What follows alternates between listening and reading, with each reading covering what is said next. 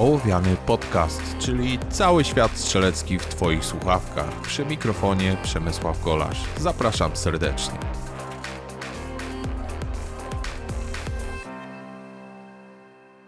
Cześć. Trudno uwierzyć, ale tak naprawdę minęło już 7 dni od ostatniego odcinka podcastu, także spotykamy się ponownie.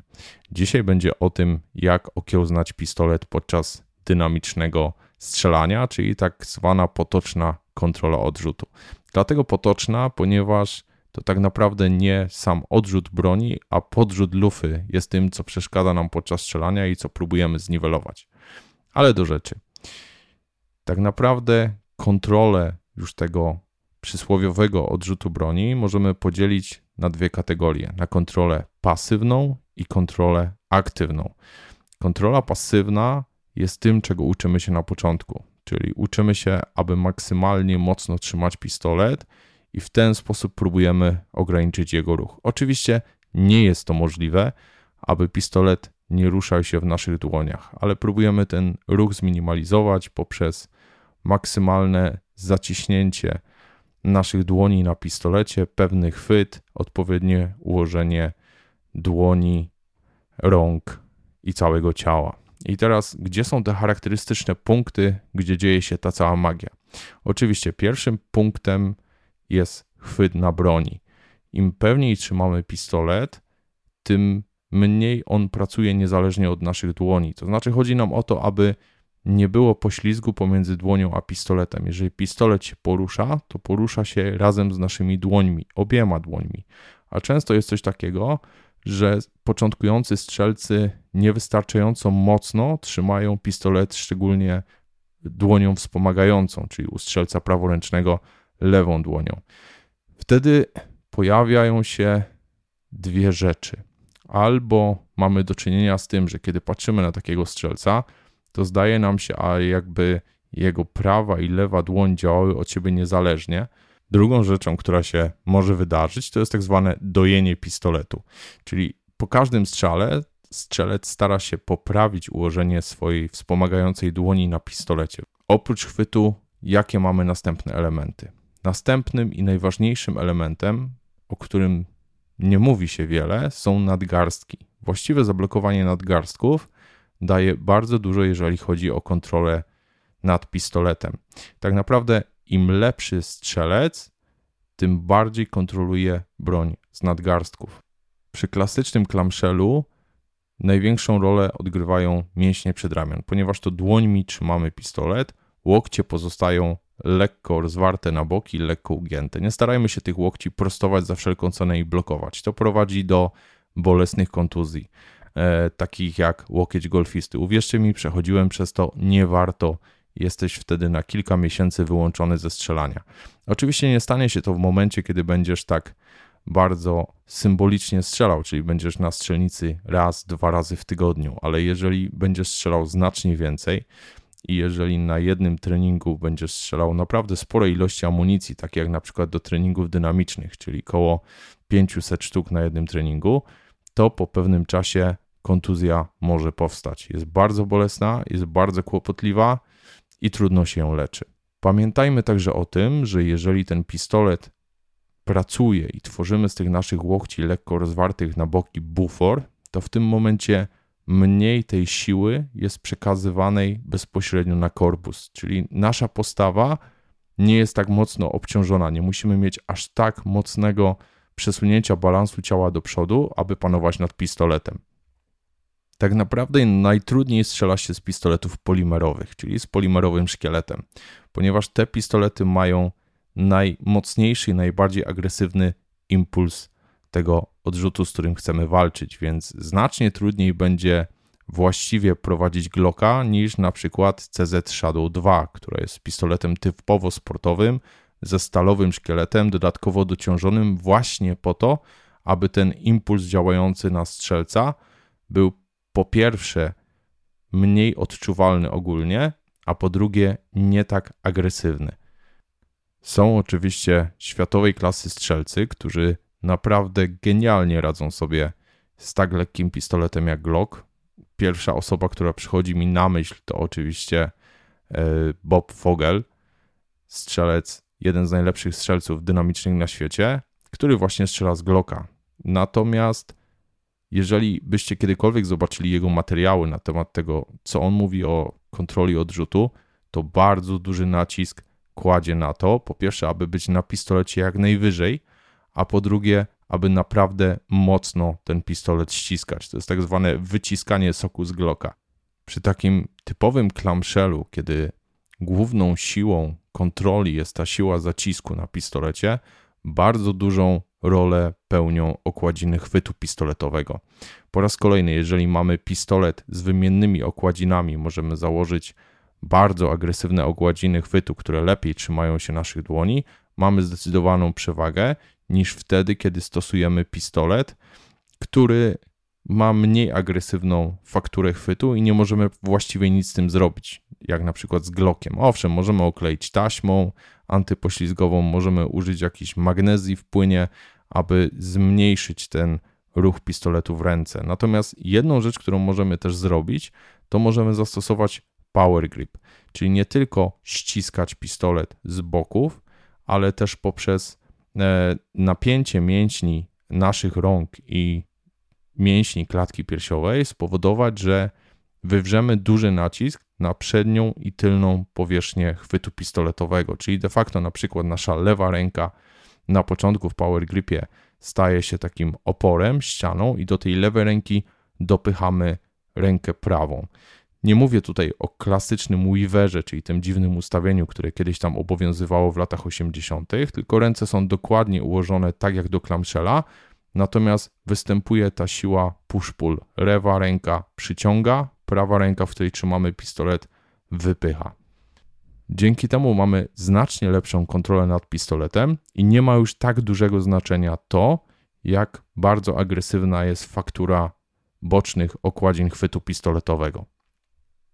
Teraz, jeżeli weźmiemy pistolet, pójdziemy na strzelnicę, bardzo fajnym ćwiczeniem, które możecie wykonać, jest strzelanie do poziomego paska. Bierzecie sobie kawałek taśmy klejącej albo przygotowane cele typu stripe, wieszacie sobie na tarczy poziomą kreskę, pasek.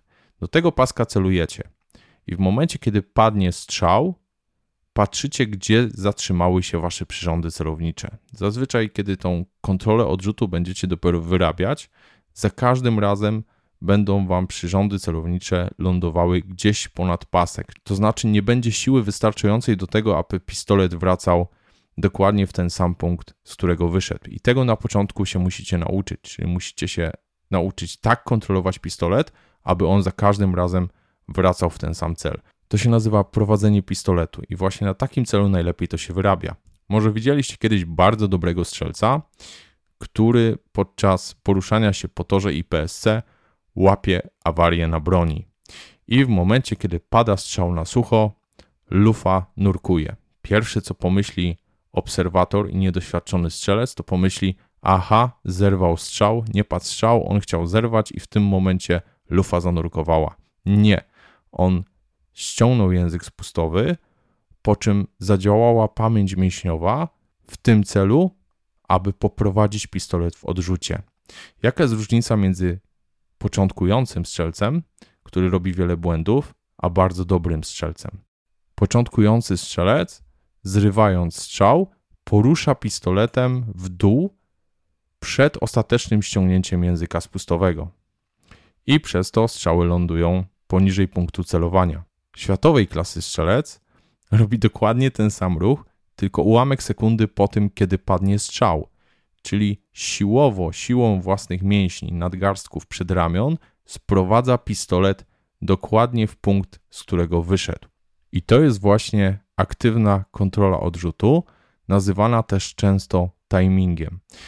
Różne pistolety mają zupełnie inny timing. Oczywiście znacznie łatwiej jest opanować pistolety, tak zwane race guny, które są dociążone i odpowiednio wyważone do tego, aby jak najpłynniej pracowały.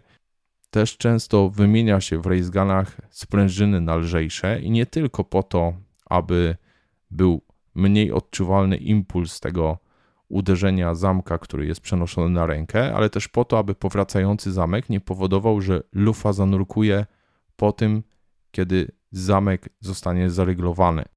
To z kolei, jak dobrze mamy wyważony pistolet w rękach, możemy sobie sprawdzić poprzez tak zwany blind drill. To jest zresztą bardzo fajne ćwiczenie, które sprawdza nie tylko to, jak prowadzimy nasz pistolet, ale sprawdza także genialnie naszą postawę. Jeżeli właściwie mamy postawę, dopóki patrzymy na cel, wszystko wydaje się idealne. Ale kiedy zamkniemy oczy i nie mamy tej świadomości naszej postawy, to wydaje nam się, że wszystko zaczyna pływać, że przecież ja nie stoję prosto, mnie całego wygina we wszystkie strony. Spróbujcie to sobie wykonać nawet na sucho, po prostu za pierwszym razem, kiedy wykonacie takie ćwiczenie, odpłyniecie, nie będziecie wiedzieli, co się dzieje. Dopiero potem, w miarę wszystkiego, nabieramy świadomości naszego ciała, zaczynamy czuć poszczególne mięśnie, jak one są ułożone, i możemy taki blind drill pod okiem kolegi, który będzie nas obserwował, doświadczonego instruktora strzelca, sobie wykonać i zobaczyć, jak to wygląda. To jest bardzo fajne ćwiczenie i pozwala lepiej poczuć to, co się dzieje podczas strzelania, ponieważ wyłączamy jeden ze zmysłów, który praktycznie przejmuje często kontrolę nad strzelcem, kiedy strzelamy, czyli wzrok. Kontrola odrzutu i timing staje się tym ważniejsza, im szybciej strzelamy. I tutaj jest coś, czego wielu strzelców nie rozumie. Nie nauczycie się szybko strzelać, strzelając wolno. I poza tym ćwiczeniem na pasku, bardzo fajnym ćwiczeniem do wymuszenia swojego rodzaju prędkości jest strzelanie na danym dystansie na trzy tempa. Pierwszy zakres, który strzelacie, liczycie sobie raz i dwa i trzy i cztery i pięć i. Oczywiście to, jak szybko liczycie, zależy od tego, jak doświadczonymi strzelcami jesteście. Strzelacie pięć strzałów, widzicie, jak to wygląda na celu, jak się ułożyła grupa.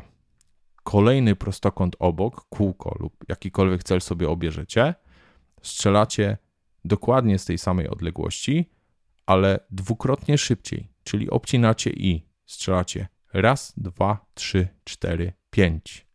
I jeżeli po raz kolejny zmieściliście się w celu, robicie trzeci zakres, czyli staracie się strzelać tak szybko, jak szybko potraficie pracować na języku spustowym, czyli raz, dwa, trzy, cztery, pięć na przykład. Pewnie wielu z Was spotkało się wielokrotnie ze stwierdzeniem, że jeżeli chodzi o strzelanie z pistoletu, to prędkości nie można wymuszać. Prędkość jest efektem dobrze opanowanej techniki. Jest to jeden z mitów, jeżeli chodzi o strzelectwo. Tak, jeżeli chcesz się maksymalnie rozwijać, to prędkość trzeba wymuszać, ale trzeba ją wymuszać bezpiecznie. Nie jeden naprawdę światowej klasy strzelec dynamiczny niejednokrotnie strzelał na treningu grubo ponad swoje możliwości ale tylko strzelając bardzo szybko, jesteście w stanie nauczyć się strzelać szybko. Szczególnie bardzo mocno widoczne to jest przy strzelaniu jedną ręką. Nie nauczysz się kontroli broni przy dynamicznym strzelaniu jedną ręką, jeżeli będziesz strzelał wolno. Trzeba się zmusić do tego, aby zacząć strzelać szybko i dynamicznie ponieważ przy takim strzelaniu zupełnie inaczej wyglądają impulsy, które przekazujemy do broni, aby tą broń kontrolować. To tyle, jeżeli chodzi o takie dzisiejsze wskazówki na temat strzelania, e, kontroli pistoletu. Mam nadzieję, że odcinek się podobał, że znowu czegoś ciekawego się dowiedzieliście i mam nadzieję, że już niebawem usłyszymy się w kolejnym odcinku ołowianego podcastu. Dziękuję bardzo i do usłyszenia.